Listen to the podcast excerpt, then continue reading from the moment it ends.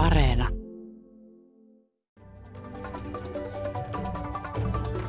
Monet asuntoviralliset seuraavat tällä hetkellä syystäkin kiinnostuneena sitä keskustelua, mitä EU:ssa käydään inflaation ympärillä ja sen ympärillä, että miten EKP korkoja nostamalla on yrittänyt taltuttaa inflaatiota. Tänään puhutaan inflaatiosta ja EUn taloudesta muutenkin, mihin suuntaan ollaan menossa, näkyykö valua tunnelin päässä. Haastateltavana on Helsingin yliopiston työelämäprofessori Vesa Vihrielä. Tämä ohjelma on Brysselin kone.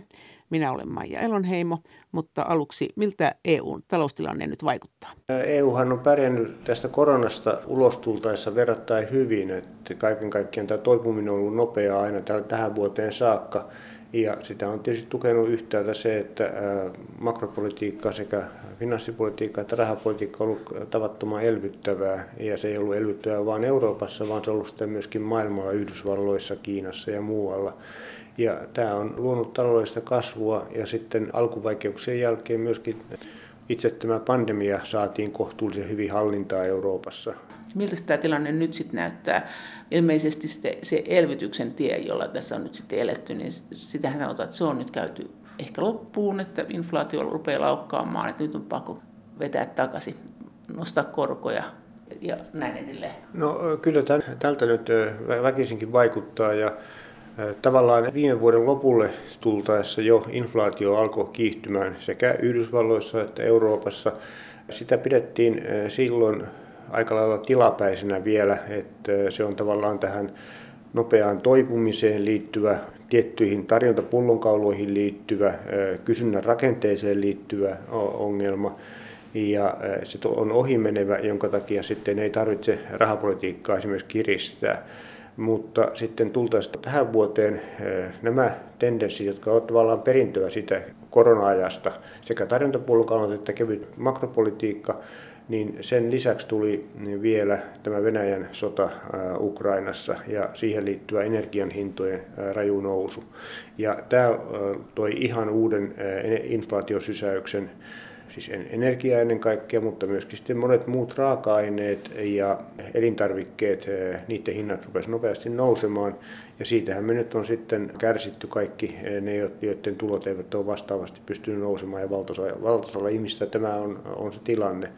Ja se rupeaa tietysti ajan mittaan näkymään sitten esimerkiksi kotitalouksien kulutuskysynnässä, kun reaalitulot supistuu, niin ei ole tietenkään mahdollista kuluttaa samalla tavalla kuin aikaisemmin.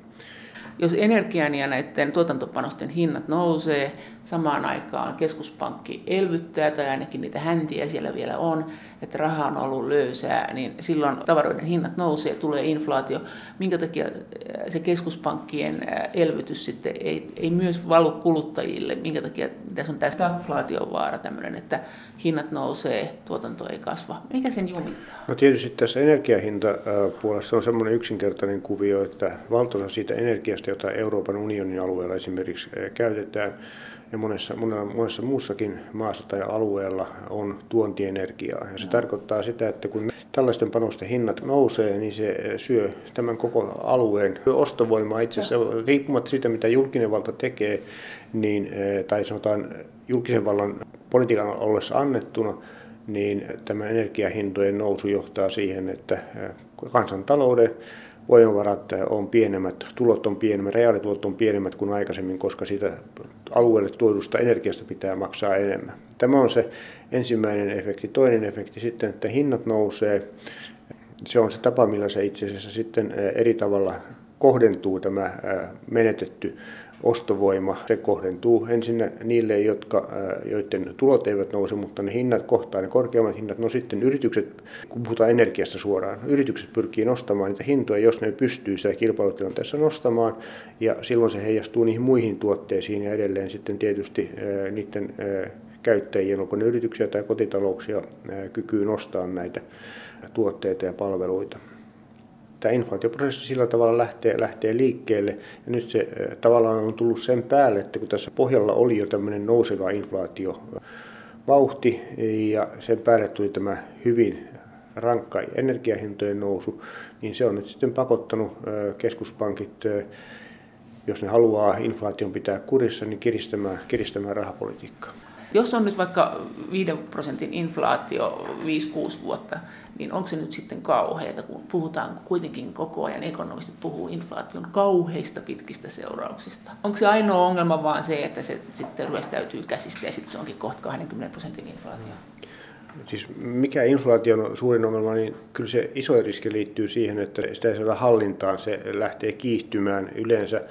Ja sitten se on myöskin vaihtelevaa, kun inflaation vauhti on korkea, niin se pyrkii myöskin olemaan hyvin vaihteleva. Ja silloin tarkoittaa, että tulee paljon inflaatioyllätyksiä ja tämä johtaa siihen, että ne taloudelliset päätökset, mitkä on tehty, jonkun inflaatio-odotuksen vallitessa osoittautuu vääriksi ja siellä tullaan tehdyksi huonoja päätöksiä. Yritykset joutuu vaikeuksiin, kotitaloukset joutuu vaikeuksiin, ovat arvioineet väärin todellisen tilanteensa, koska eivät ole ottaneet huomioon oikealla tavalla rahanarvon laskua tai sen laskuvauhtia. Ja tämä johtaa kerta toisensa jälkeen eri osissa taloutta väärin päätöksiin, huonoihin ratkaisuihin, ja, e, joka heikentää talouden suorituskykyä ja joka heikentää myös ihmisten hyvinvointia.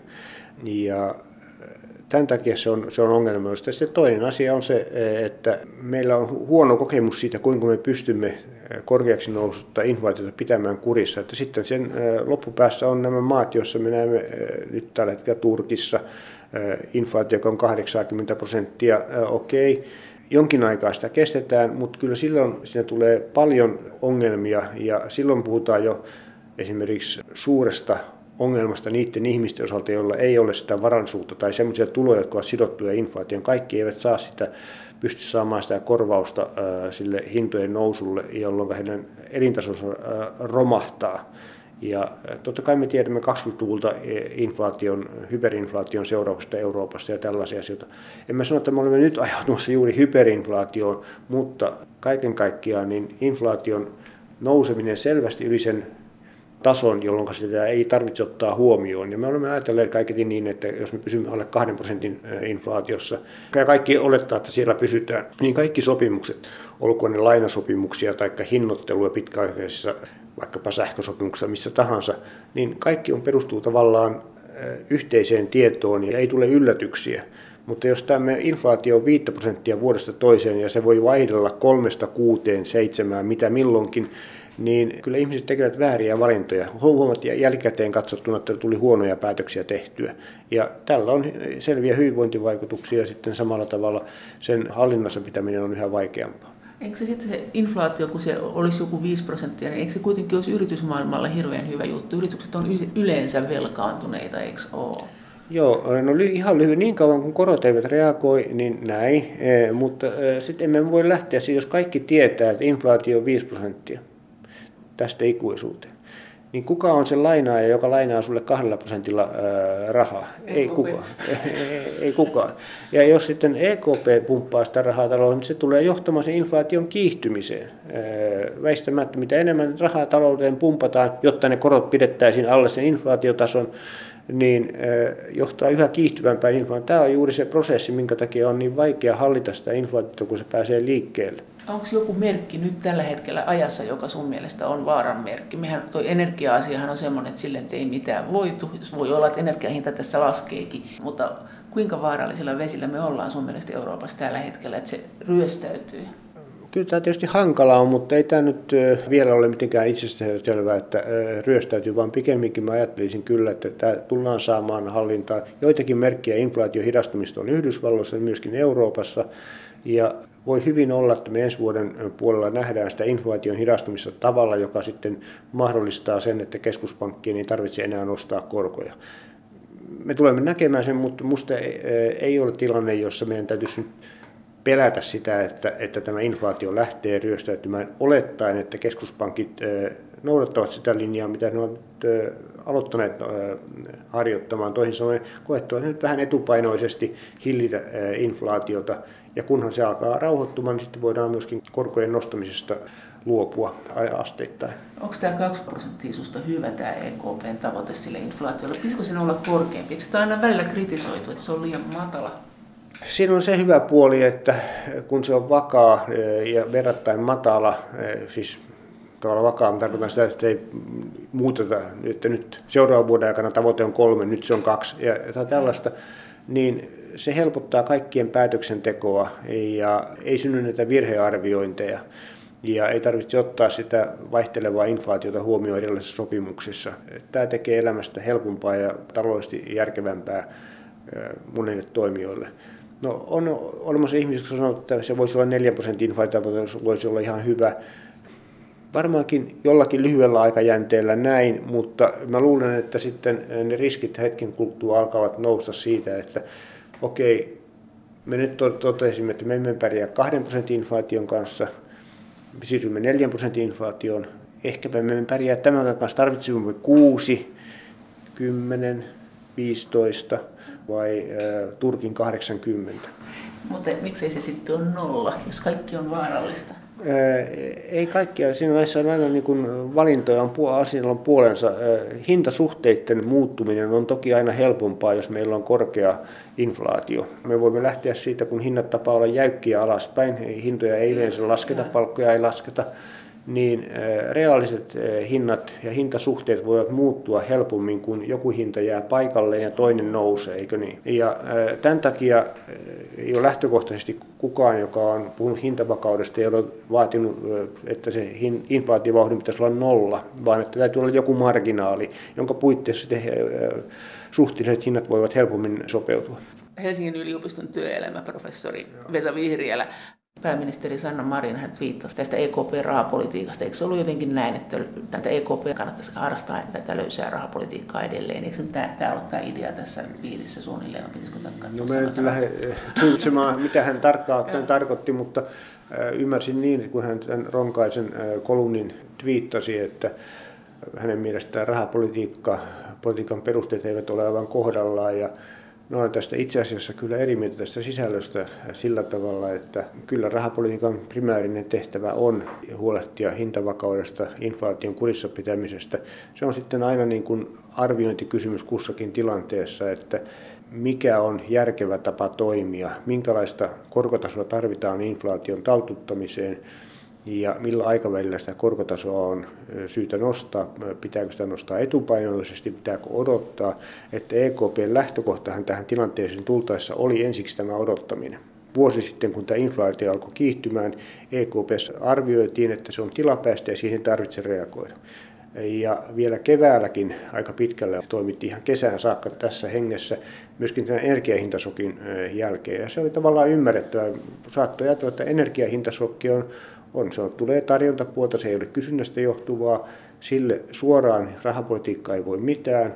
Jos se menee läpi järjestelmän, hinnat nousee ja kaikki jää siihen, niin kysymys on tilapäistä ilmiöstä. Me kärsimme kansantaloutena siitä tietysti kaikki, kokonaisuutena, mutta se ei ole pysyvään prosessiin. Mutta nyt sitten tämän vuoden mittaan on käynyt ilmi, että kyllä tämä alkaa levitä tämä inflaatioprosessi vähän laajemmalle ja se alkaa vähän vaikuttaa myöskin inflaatio-odotuksiin siihen, että minkä, minkä, kuinka pysyväksi tämä kehitys arvioidaan, tai inflaation kiihtyminen. Ja tämä on tietysti se ongelma, mitä varten rahapolitiikka on kiristetty ja minusta hyvin perustein.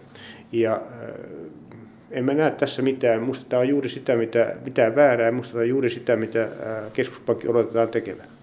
No, mutta sä sanoit kuitenkin, että on myös ongelmallista, että pääministeri ottaa kantaa tähän.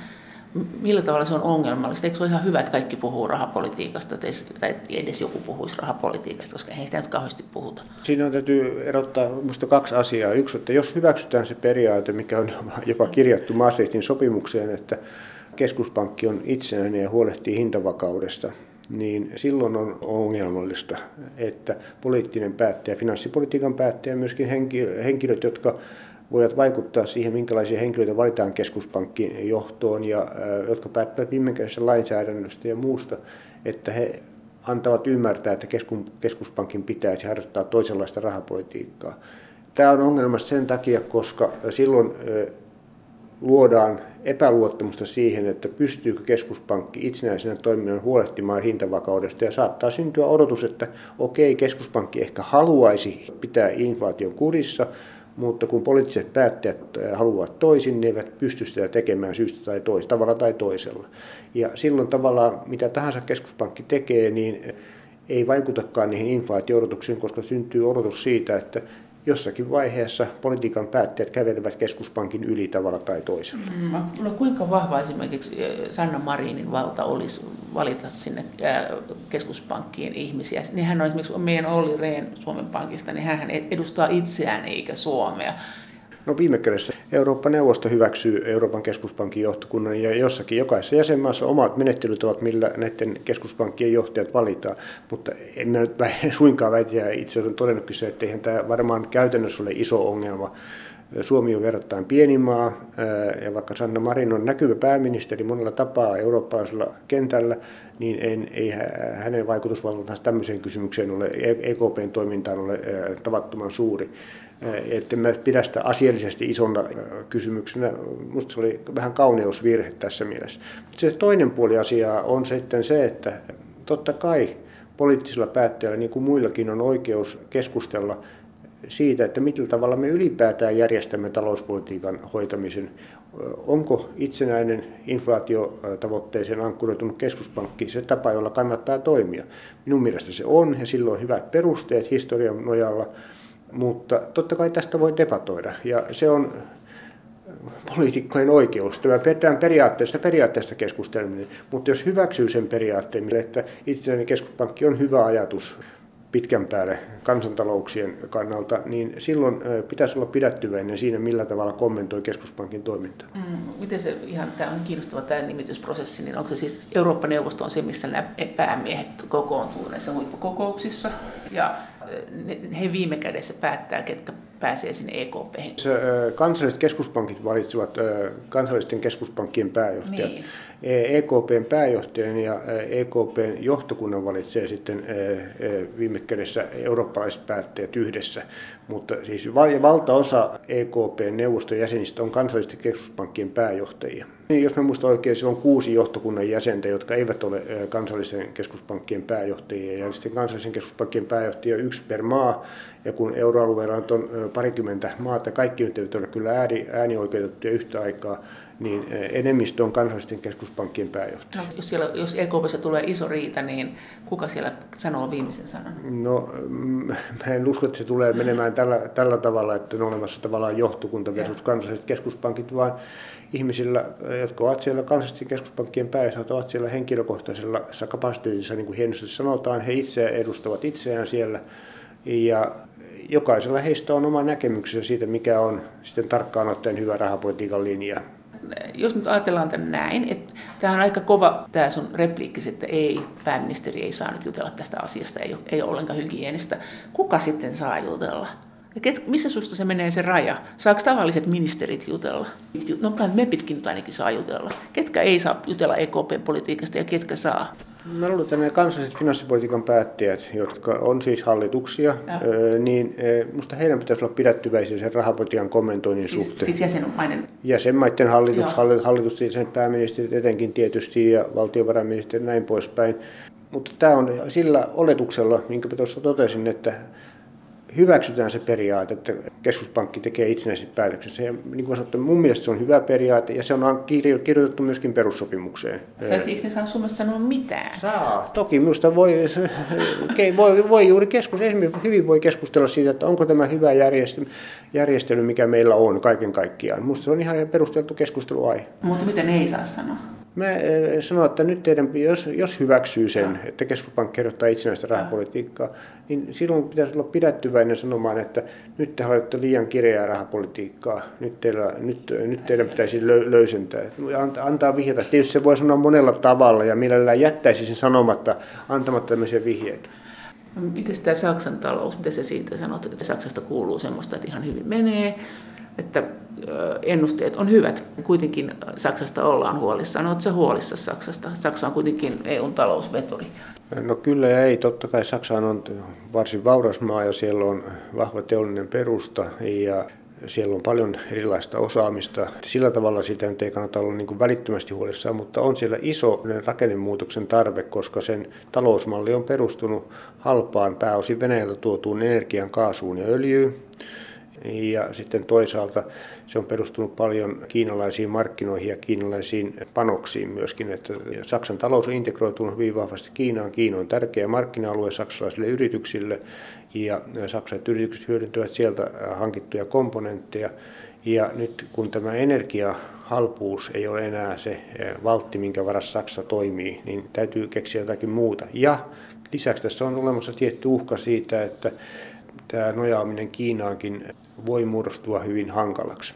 Eli tässä on nyt kaksi miinaa. Toinen toteutui jo riippuvuus Venäjästä, toinen miina riippuvuus Kiinasta ja nyt poliittiset suhdanteet alkaa olla sellaiset sekä EU:ssa että muutenkin maailmassa, että on ruvettu miettimään näitä riippuvuuksia. Mitä sä luulet, että mitä tässä voi seurata? Vai luulet sä, että Saksa mitään välitä, mitä EU sanoo, että ne nyt vaan käy kauppaa Kiinan kanssa, just se Scholz oli siellä? Niin, tietysti Saksa on isot intressit ja pyrkii niistä huolehtimaan.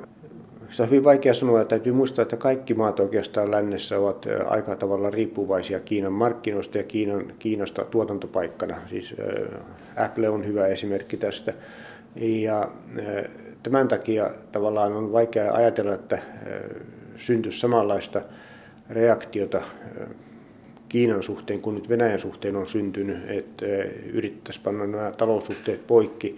Ja se ei olisi tietysti myöskään Kiinan etu. Kiinakin haluaa niitä varmasti varjella näitä taloussuhteita, mutta ei voi, ei voi sulkea pois sitä, että tähän tulee, tulee jotakin sellaisia ongelmia, jotka sitten pakottavat vähentämään tätä riippuvuutta Kiinasta. Ja mä luulen, että asteittain eri yritykset esimerkiksi alkavat varautumaan siihen, että yhtä paljon kuin tähän saakka, niin Kiinaan ei voida luottaa tuotannon sijaintipaikkana eikä, eikä myöskään markkinoina, mutta vaihtoehtojen löytäminen on tietysti vaikeaa ja joka tapauksessa hidasta. Mitä sä oletat, että miten se voisi olla? Nythän Kiina on ottanut selkeästi jotenkin etäisyyttä Venäjään. Se on niin kuin, siinä mielessä meidän kannalta, jos ajatellaan näitä kaupallisia suhteita, niin hyvä, että tilanne saattaa pysyä nyt rauhallisena. Mutta oletatko että viimeistään siinä, kun he on sanonut, että he sen Taivanin ottaa niin jossakin vaiheessa itselleen, niin luuletko, että siinä vaiheessa, tai siihen pitää varautua? Sekö se on se Saksan viimeinen tämmöinen momentum, että silloin todennäköisesti tulee pakotteita? Ellei sitten Naton kanssa heiluta kaikki siellä Yhdysvaltain auttamassa. Emme osaa tätä, tätä spekuloida. Totta kai Kiinan politiikka on niin yhden Kiinan politiikka ja Taivan on, on ihan keskeinen tavoite, Taivanin, integro, Taivanin integrointi, liittäminen Kiinan kansantasavaltaa. Ja sitähän nyt spekuloidaan, että kuinka pitkälle haluat mennä sitten tässä millä keinoilla. Ja se varmaan tulee olemaan se seuraavan kymmenen vuoden aikana tämmöinen pysyvä jännite. Ja voi olla, että se jossakin mielessä vaiheessa kärjistyy ihan aseellisen konfliktin asteelle. Sitä on vaikea sanoa. Jos niin käy, niin kyllä sillä on tietysti maailmantalouteen huikeita seurauksia, koska on vaikea kuvitella, että Yhdysvallat noin vain luovuttaisi Taivanin Kiinalle – ilman minkäänlaista vastatoimenpidettä. Ja semmoisessa tilanteessa tietysti sitten taloudellinen yhteistyö kyllä lopahtaa ja kyllä sitä kärsii Eurooppa, enkä mä usko, että Eurooppa pystyy tämmöisessä asetelmassa myöskään olemaan ikään kuin sivusta seuraaja, vaan kyllä meidän intressit ovat pitkälti samantyyppisiä kuin Yhdysvalloilla. Mutta eikö oletus ole, että tämä todennäköisesti tapahtuu vasta 40-luvulla? Että kyllä se Saksalla siinä mielessä ei vielä ei ole kauhean hätä. No mä en tiedä milloin se tapahtuu. Tässä on spekuloitu tästä vuosikymmenen, tämän vuosikymmenen lopusta ja seuraavalta vuosky, seuraavasta vuosikymmenestä. Ja 2049 on varmaan joku deadline, koska Kiinan kansantavalta täyttää 100 vuotta ja tämmöisen, tämmöiseen juhlavuoteen var, mennessä varmaan halutaan tämä yhden Kiinan politiikka saada toteutettu. Helsingin yliopiston työelämäprofessori Vesa Vihriälä.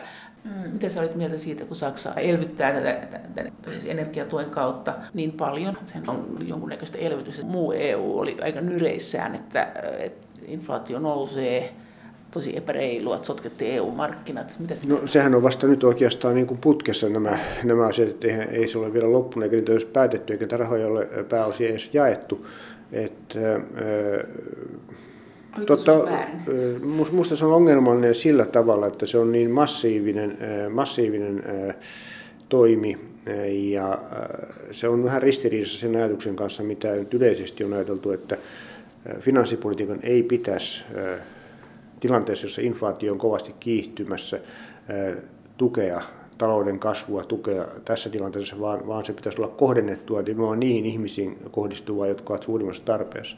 Mutta toisaalta se Saksan energiatukipaketti niin on myöskin rakenteeltaan, siinä on hyviä piirteitä että vaikka se tukee paljon, niin kuitenkin sinne marginaalilla jää kotitalouksille ja yrityksille kannustin säästää energiaa, että ne tavallaan ne viimeiset energiajoulet tai kilowattitunnit, niin niiden kannat, ne ovat kalliita, että tavallaan se tuki tulee siihen aiemman kulutuksen perusteella laskettuun tiettyyn osaan energiakulutuksesta ja sitten se loppuosa lähtökohtaisesti, näin monen ymmärtänyt, on markkinahintaista. Ja tämä on sillä tavalla fiksu juttu, että samalla kun tuetaan, huolehditaan siitä, että ei esimerkiksi kotitaloudet joudu tolkuttomiin ahdinkoihin tai PK-yritykset konkurssiin, niin samalla niillä on kannustin säästää energiaa. Se energian säästäminen tukee kaikkia, koska se laskee hintaa ja se koituu kaikkien eduksi yhtä aikaa.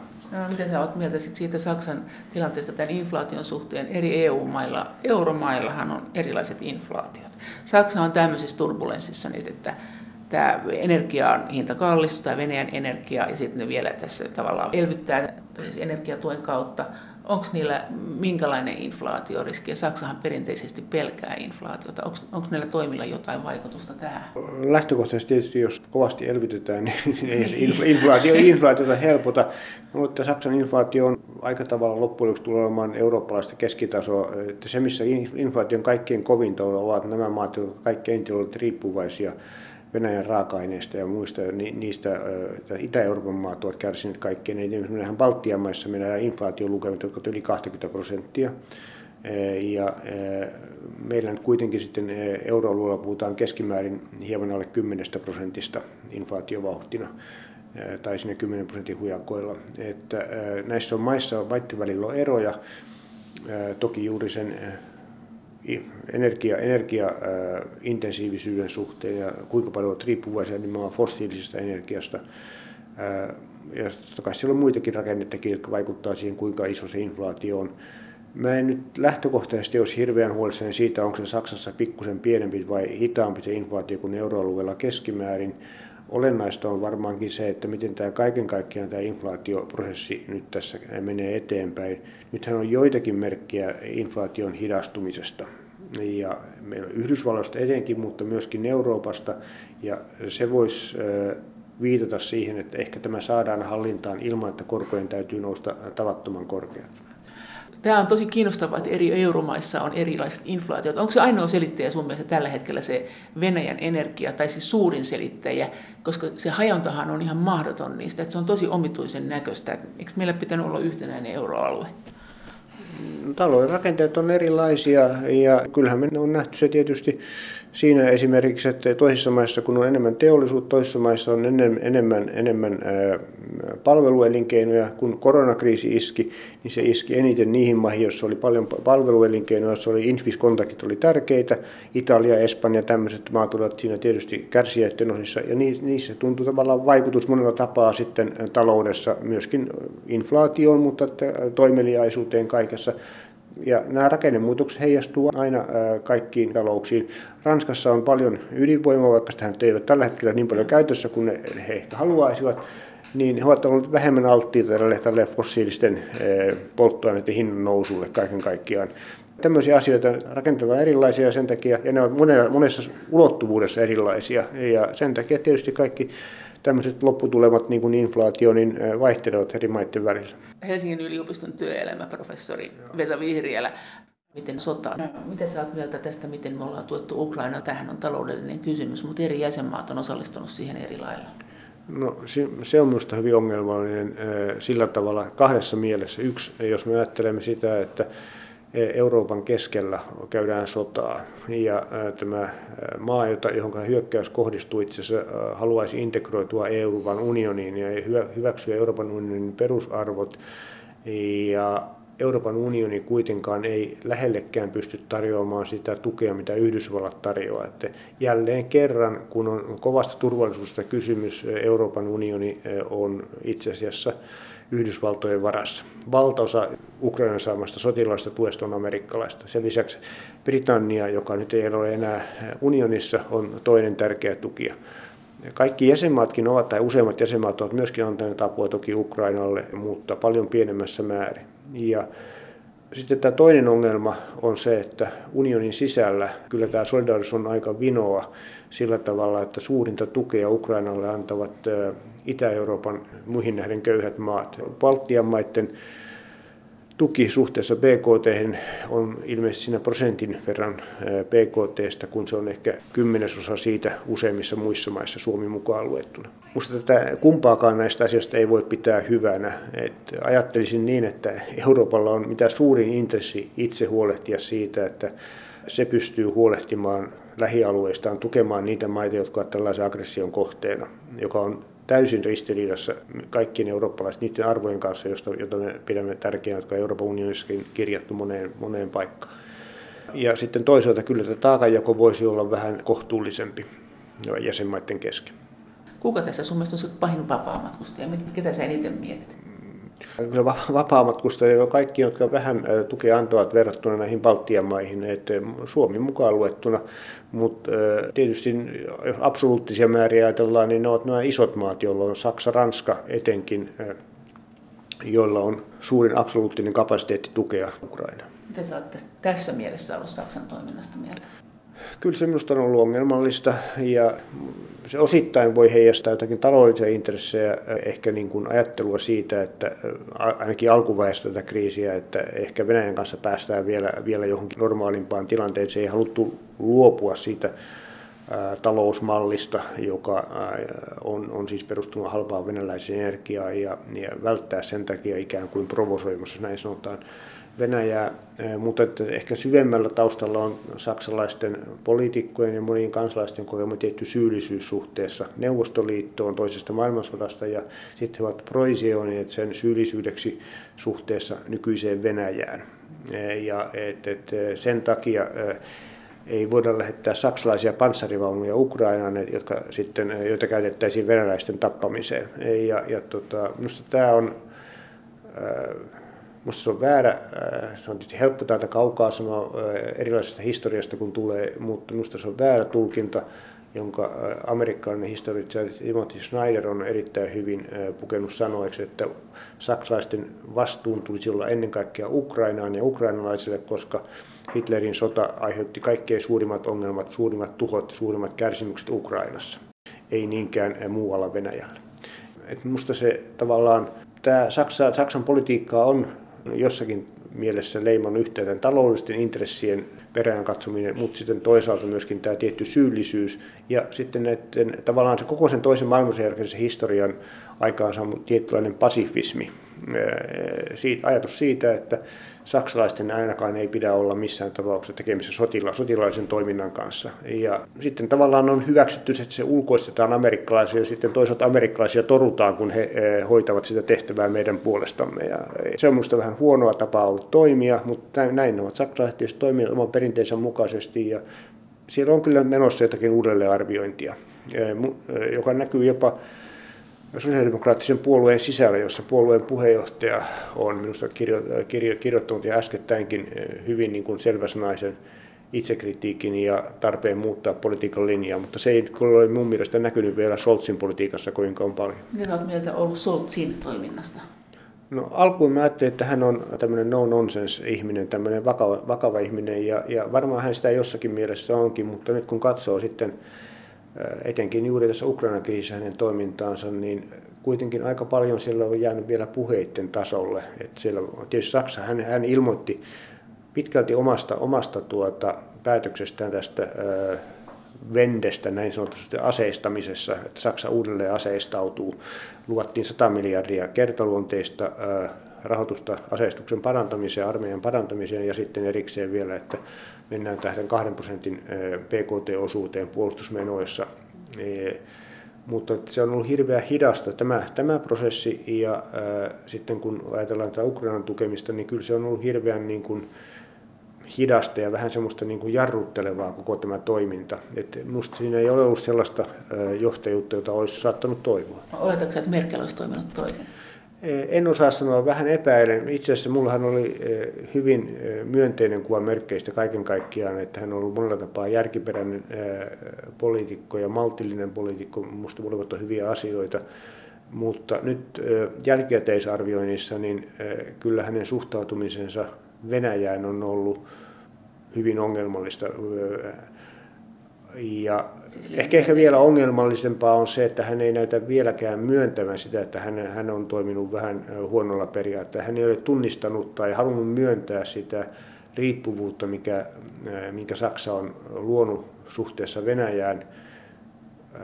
Tämähän tietysti koskee kaikkia meitä länsi, länsimaita tässä Euroopassa, jotka olemme Venäjän kanssa tekemässä myöskin Suomea, että kun Neuvostoliitto romahti, niin ajatus oli, että Venäjästä tulee jollakin aikajänteellä ikään kuin normaali, enemmän tai vähemmän demokraattinen markkinatalousmaa, jos ei nyt ihan liberaali demokratia, niin jotakin sinne päin. Ja että sen äh, prosessin tukemiseksi on hyvä olla taloudellisissa suhteissa venäläisten kanssa muissakin suhteissa ja koettaa luoda näitä riippuvuuksia, äh, jotka sitten auttavat ikään kuin Venäjää etenemään tällä samalla tiellä. Musta se tuntui hyvin fiksulta ja olikin fiksu strategia varmaankin, ei me parempaakaan voisi kuvitella.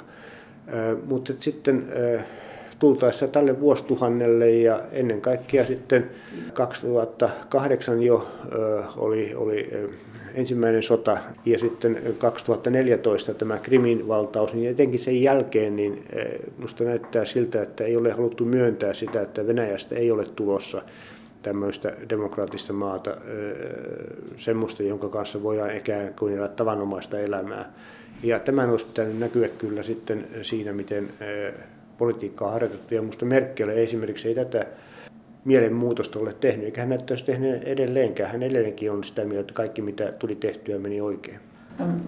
Miten sä oot sit siitä mieltä, kun nythän Olaf Scholzin aikana niin kun näitä on nyt näitä rahoja, nämä energiatuet ja sitten tämä, aseellinen raha, mitä otettiin, tämä 100 miljardia syrjään, niin sehän on jotenkin budjetin ulkopuolelta, ja sitten ne voi sanoa, että kyllä meidän budjetti on tasapainossa, ei ole ollenkaan alijäämäinen, ja samaa tekee tavallaan EU, että se lohkastaan, tehdään tämmöisiä elvytysrahoja. Onko tämä nyt joku uusi muoti, onko tämä nyt Saksan jotenkin liputtama, tai keksikö Saksa tämän EUlta?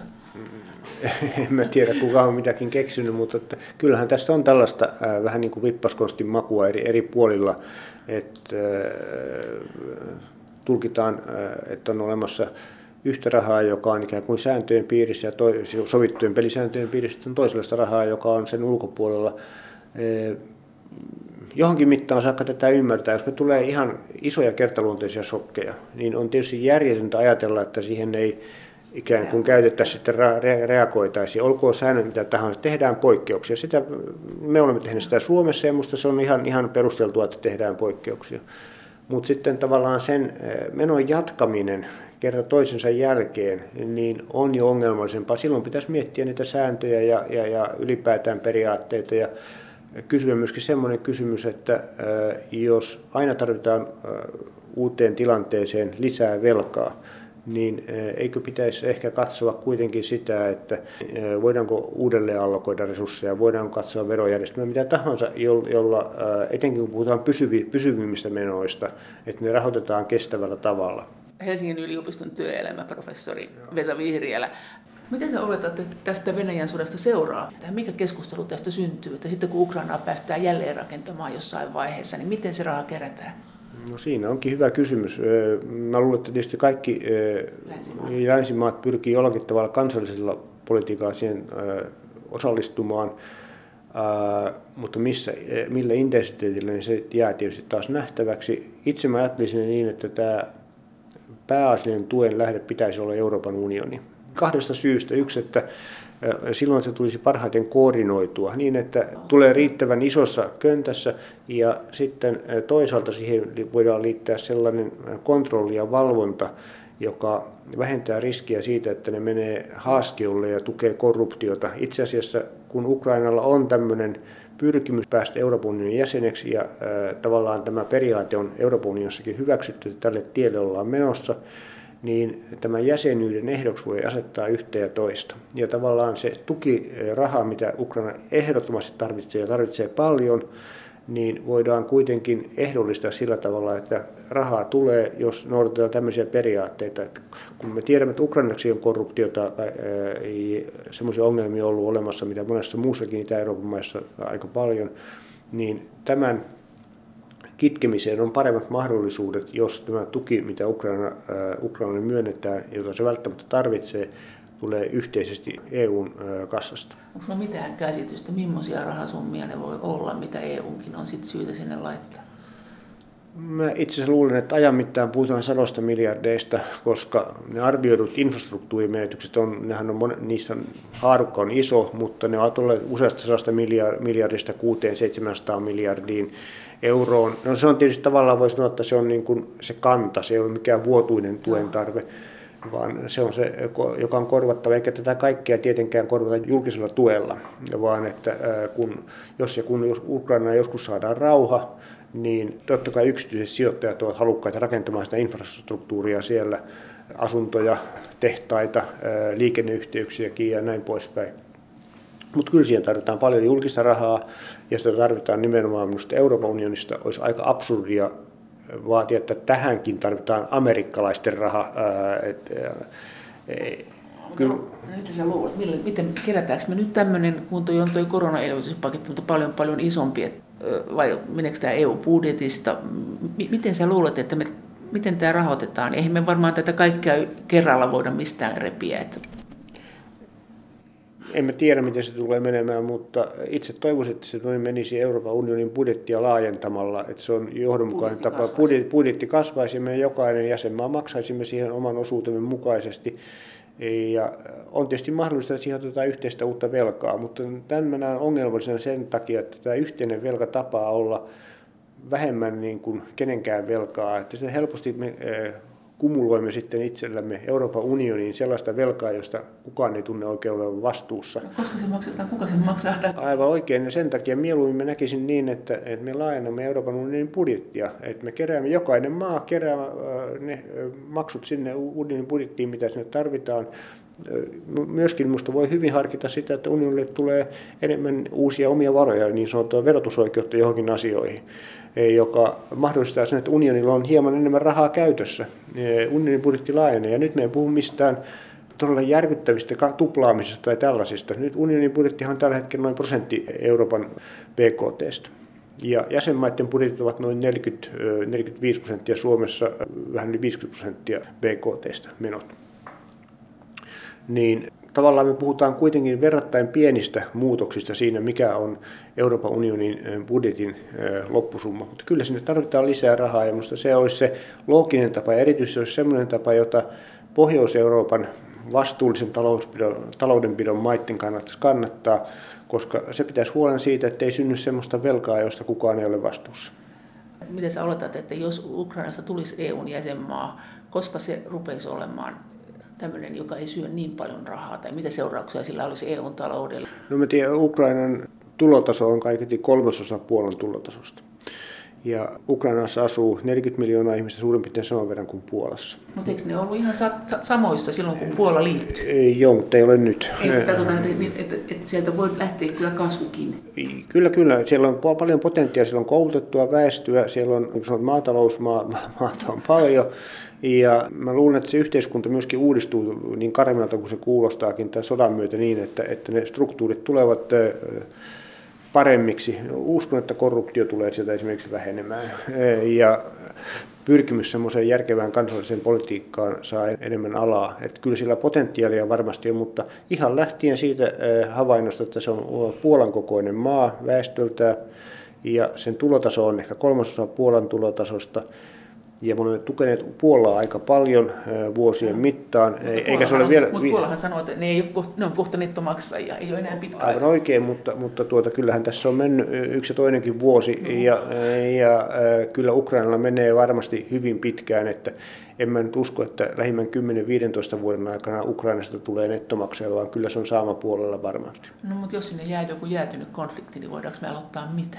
No siinäpä se, että sen takia tämä ratkaisu pitäisikin olla sellainen, jossa tiedetään, että kun sinne jotakin rakennetaan, niin ei mene seuraavaan kuukauteen, jolloin venäläiset tuhoavat se ohjuksella jälleen. Helsingin yliopiston työelämäprofessori Vesa Vihriälä. Minkälaisia miinoja sä oletat, että mitä, mitä tällä hetkellä piilee EUn taloudessa, mitä me ei ymmärretä vielä tai mistä ei puhuta ehkä riittävästi? No, emmehän me tietenkään tiedä vielä, että miten me itse tästä energiakriisistä tulemme ulos, että tuleeko siellä esimerkiksi sitten joissakin maissa poli- ylitsepääsemättömiä tai hyvin vaikeita poliittisia jännitteitä, kun ihmiset ovat tympäytyneet näihin korkeisiin energiahintoihin, vai onko sillä jotakin vaikutusta. Ja sitten toinen kysymys on tietysti, että miten tämä nouseva korkotaso, kiristyvä rahapolitiikka, vaikuttaa velanhoitokykyyn joissakin maissa ja syntyykö, jos sitten samanaikaisesti meillä on tämmöinen paha stagflaatioilmiö, jossa inflaatio kiihtyy ja sen takia korkoja on pakko nostaa ja toisaalta sitten toimeliaisuus heikkenee, niin johtaako sitten epäluottamuksen joidenkin maiden valtiovelkamarkkinoilla? Voiko olla, että rahoitusinstituutiot jossakin, vaikka ne ovat vahvemmassa tilanteessa asemassa kuin eurokriisin aikana, paljon paremmassa tilanteessa useimmissa maissa, niin voihan sielläkin tulla turbulensseja. Ja sitten on tietysti näitä kysymyksiä, jotka liittyy ihan Euroopan ulkopuolisiin tapahtumiin. Puhumme Kiinasta, jos sieltä tulee iso, siellä tulee isoja ongelmia, jonka, kauppa, jonka takia kauppa Kiinan kanssa tyrehtyy esimerkiksi, eh, niin totta kai se vaikuttaa kaikkialle ja yleensä on aina niin, että kun sitten tulee ongelmia, niin ne maat, jotka ovat lähtökohtaisesti huonommassa tilanteessa esimerkiksi julkisen talouden velkaantumisen suhteen, ne ovat haavoittuvimpia. No, miten tämä stagflaatio, että siis inflaatio nousee, tavarat kallistuu, mutta taloudellinen toimeliaisuus ei nouse. Jos me tähän ajaudutaan ja nyt sanotaan, että me jo ollaankin siinä, eikö ollakin? No minusta me ollaan ainakin esivaiheessa siinä, että kasvu on hidastunut ja nyt kyllä mä ajattelen niin, että me tulemme näkemään vähintäänkin vuosineljänneksen, mutta todennäköisesti jopa vuositasolla 2023 miinusmerkkistä kasvua Euroopassa. Ja, ja samanaikaisesti inflaatio nopeaa, niin kyllä me tietyllä tavalla olemme stagflaatiotilanteessa, mutta ei se vielä ole ehkä kovin vakava siinä mielessä, että kuitenkin jos ajatellaan työmarkkinoita, niin ne ovat aika tiukat kaikissa maissa. Työllisyysasteet ovat aika hyviä, työttömyysasteet ovat alhaisia, ja tämä on omiaan pitämään yllä kotitalouksien kulutuskysyntää ja semmoista kierrettä sitä kautta ei samalla tavalla synny kuin jossakin aikaisemmissa tilanteissa on syntynyt. Ja jos nyt käy niin, että tämä inflaatio alkaa ensi vuoden ensimmäisellä puoli, vuosipuoliskolla äh, hidastua, niin silloin tavallaan tarve siihen korkojen edelleen nostamiseen äh, loppuu ja, ja me pääsemme ehkä sitten pienellä taantumalla ulos tästä ja sen jälkeen äh, voi ajatella, että, että tästä hiljakseen päästään eteenpäin jossakin vaiheessahan tämän täytyy loppua. Miten tämä vaikuttaa tähän integraatioon, täysin taloudelliseen integraatioon ja pankkiunioniin? No sitä on vähän vaikea sanoa, miten, miten tämä pankkiunioni ihan kaiken kaikkiaan edennyt niin kuin alku, alkurysäyksen jälkeen aika hitaasti. Mm. Mä olettaisin niin, että tämmöiset asiat, pankkiunioni ja finanssipolitiikan säännöt, niin ne etenee jollakin tavalla rinnakkain, että eri mailla on erilaisia intressejä ja, ja nyt tämä komission tuore ehdotus siitä, millä tavalla vakaus- ja kasvusopimusta pitäisi kehittää. Se tuo tavallaan sellaista joustoa, joka on saksalaisilla ollut vastenmielistä, suomalaisetkaan sitä hirveän innostuneita ole ollut varmaankaan. Minusta siinä on paljon järkiperäisiä elementtejä, mutta aika, äh, osittain aika löysältä se vaikuttaa se ehdotus. Mutta jos tältä suunnalta, tällä pohjalla edetään, niin sitten äh, voi hyvin olla, että äh, sen vastapainoksi sitten täytyy tehdä jotakin muuta jossakin muualla. Esimerkiksi sitten tehdä paremmin mahdolliseksi, että jossakin vaiheessa valtiota voidaan panna velkajärjestelmä, jos ne eivät selviydy veloistaan. Meinaatko? No en mä tiedä, se vaikea sanoa, onko se mikä realismi sillä on, mutta että Esimerkiksi Saksan hallitusohjelmassa on tietty viittaus siihen, että tähänkin suuntaan, suuntaan asioita pitäisi kehittää. En näe, että se on tulossa nyt juuri, mutta tavallaan nämä monet asiat, mitä on, puhutaan pankkiunionista, jossa silloin puhutaan talletu, yhteisestä talletussuojasta. Joo. Ja silloin perinteisesti Pohjois-Euroopan maat ovat vaatineet riskien vähentämistä näissä muissa maissa ennen kuin siihen voidaan mennä. No nyt sitten yksi kysymys on se, että jos meille tulee ylipäätään pankkiunionin kautta yhteinen talletussuoja, ja jos meidän finanssipolitiikan sääntöjä tavallaan joustavoitetaan ja luovutaan siitä tällä hetkellä olevasta aika tiukasta vaatimuksesta alentaa sitä velkasuhdetta, tämmöiseen maakohtaiseen arviointiin ja vähän, vähän hitaampaan aikatauluun, niin voisin kuvitella, että ne maat, joille tämä on ongelmallista, vaativat sitten sen vastavainoksi jotakin. Jonkinlainen se on tavallaan niin kuin edellytysten, parempien edellytysten luomisen, luominen velkajärjestelylle siinä tapauksessa, jos maat joutuu todella suuriin vaikeuksiin.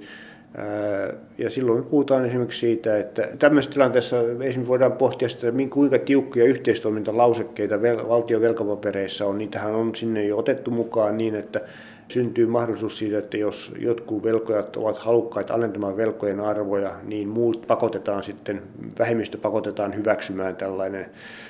Niitä on nyt olemassa, siellä on aika löysiä, niitä voitaisiin kiristää. Ja totta kai sitten voidaan kysyä, että jos esimerkiksi se tuki, mitä jäsenmaa voi kriisissä saada Euroopan vakausmekanismista, on tiukasti ehdollista sen suhteen, että minkälaista finanssipolitiikkaa on noudatettu. Ja jos on noudatettu huonoa finanssipolitiikkaa, niin tukia saa vain hyvin ankarilla ehdoilla. Ja jos on noudatettu todella huonoa politiikkaa, niin tukea saa ollenkaan. Niin tämän tyyppinen ehdollistaminen on tapa, jolla ehkä voi sitten tasapainottaa sitä, että säännöt voivat muuttua vähän joustavammaksi, mutta samanaikaisesti sitten luodaan vahvempia kannustimia sille, että pidetään säännöistä kiinni. Ja jos maat voisivat mennä velkajärjestelyyn, eli että ne annettaisiin velat osin anteeksi, onko tämmöinen todella EU-ssa mahdollista? Jos puhutaan vel- valtioiden velkajärjestelystä Euroopassa, niin ei se ole asia, joka on toteutumassa nopeasti, mutta eihän monet asiat, jotka, joista me puhumme, niin eivät ne ole ylipäätään kovin nopeita prosesseja. Että silloin me puhutaan vuosien päässä tapahtuvista asioista. Jos me muutamme Euroopan, Euroopan ää, talouspolitiikan ää, toimintamekanismeja, niin kyllä niihin voi liittyä monennäköisiä asioita, jotka vaikuttavat sitten vasta vuosien päästä. Tietysti ne maat, jotka velkajärjestelyyn joutuvat, niin kärsivät itse monella tapaa siitä, niin ne menettävät vähäksi aikaa pääsyn markkinoille, velkamarkkinoille, se sitten ajan mittaan korjautuu, ja siinä on tietysti monenlaista imankotappiota ja muuta ja tällaista. Ja sitten jos tulee isoa turbulenssia tämän velkajärjestelyn takia, niin se heijastuu muihinkin maihin. Että kyllä se kysymys on se, miksi näihin ei ole menty. Syy siihen on pohjimmiltaan ollut se, että on pelätty niitä seurauksia muille jäsenmaille. Sä olit silloin Olli Rehnin kabinetissa, kun tätä Kreikan kriisiä selvitettiin, ja silloin se yleinen lauluhan oli se, että nyt vaan kiristetään Kreikan taloustilannetta, kunnes ne tekee rakenteellisia uudistuksia, eli kiristää ihmisten elämää siellä. Ja sitten kun katsotaan, että se maa on, on sitten järjestänyt systeemissä, että se ei enää velkaannu, niin sitten niitä voidaan tukea. Näin sanottiin. Vaikka kuka sanoo mitä, että eikö täällä nyt ole inhimillisiä kärsimyksiä ja onko tämä nyt ihan näinkään, niin, niin vastaus oli teiltäkin, että ei, kyllä tämä on se ainoa tapa, mitään muuta tapoja ei ole. Mutta nyt sitten tämän äh, hetkinen oppihan on ihan toisenlainen, plus että IMF hän sanoi, että ei ollut hirveän hyvä idea silloin kiristää niin paljon. Miltä se susta tuntui, tämä tämmöinen tavallaan lehmänkäännös? Oliko tämä susta noloa? En mä tiedä, onko mikään ollut. Ensinnäkin täytyy ehkä sen verran sanoa, että jos ajattelee jotakin Kreikan tapausta tai miksei, miksei Portugalia, Irlantia, niin se vaihtoehto, että Euroopan muut maat eivät olisi tulleet tukemaan näitä jäsenmaita, olisi ollut näille maille paljon ankarampi kuin se lopputulos, mihin päädyttiin, kun he saivat tukea, rahoitustukea ja siihen liittyy ehtoja. Että tavallaan kysymys on pikemminkin siitä, että oliko, oliko ne ehdot sitten tarpeettoman kireitä ja Kyllä jälkikäteen sanottuna voi sanoa, että näin varmastikin oli, että olisi voinut olla vähän, vähän kevyemmälläkin kädellä niitä, niitä hoitaa. Mutta että, tämmöisen tuen poliittinen hyväksyttävyys, niin kuin me muistamme sitä keskustelussa, mitä käytiin Saksassa ja mun ymmärtääkseni Suomessa en, myöskin, niin oli, oli sen tyyppinen, että ei ollut suurta halukkuutta tukea edes siinä määrin, mitä tuettiin. Että se oli tavallaan välttämätön edellytys sille, että löytyi jäsenmaista halukkuutta tukea oli, että se tuki oli e, ehdoltaan e, varsin tiukkaa. Ja kyllä se tiukkuudet totta kai on ihan asiallinen peruste sitä kautta, että jos e, sä tiedät, että sä tulet saamaan ongelmissa aina muiden tukea, niin ei sun niin kuin valmius tehdä hyvänä aikana sellaisia toimenpiteitä, joilla sä vältät joutumista vaikeuksiin, ole niin suuri. Mutta tätä ei nyt sanota Italialle tällä hetkellä. No itse asiassa äh, siinähän mielessä... Tällä voimalla? Ei, ei, ei tokikaan. Ja no totta kai tässä on sellainen todellinen, todellinen asia, että Italian äh, ongelmat ovat äh, paljon suurempia muille maille. Jos Italia joutuu suuriin vaikeuksiin, sen seura- heijastukset ovat paljon hankalampia muille maille kuin Kreikan. Se on totta. Se on vain tosiaan pienen maan ongelmat ovat pienen maan ongelmia, ison maan ongelmat ovat kaikkien maiden ongelmia. Maailma on sillä tavalla epäreilu. Ja sen takia varmaan suhtautuminen Italiaan on ollut hieman erilaista. Mutta toinen asia on sitten on se, että kyllähän tässä elpymisrahasto tuessa on nyt kuitenkin pystytty parempaan, parempaan ehdollisuuteen kuin ehkä aikaisemmin kuviteltiin, että sen, sen rahan saamisen ehtona on yhtä ja toista, jotka liittyy sen rahan käyttöön ja myöskin lainsäädäntöuudistuksiin. Nyt me en osaa sanoa, kuinka hyvin ne loppujen lopuksi toteutuu, mutta yleinen vaikutelma kaiketi on ollut se, että tämä on ollut tiukempaa tämä ehdollisuus kuin mitä saatettiin kuvitella silloin, kun paketista sovittiin. Näin sanoi Helsingin yliopiston työelämäprofessori Vesa Vihriälä. Kiitos teille kaikista viesteistä ja kommenteista. Kaikki viestit ja kommentit ovat aina erittäin tervetulleita. Niitä voi lähettää sähköpostiin osoitteeseen maija.elonheimo.yle.fi ja sen lisäksi me voimme keskustella näistä asioista yhdessä Twitterissä aihetunnisteella Brysselin kone.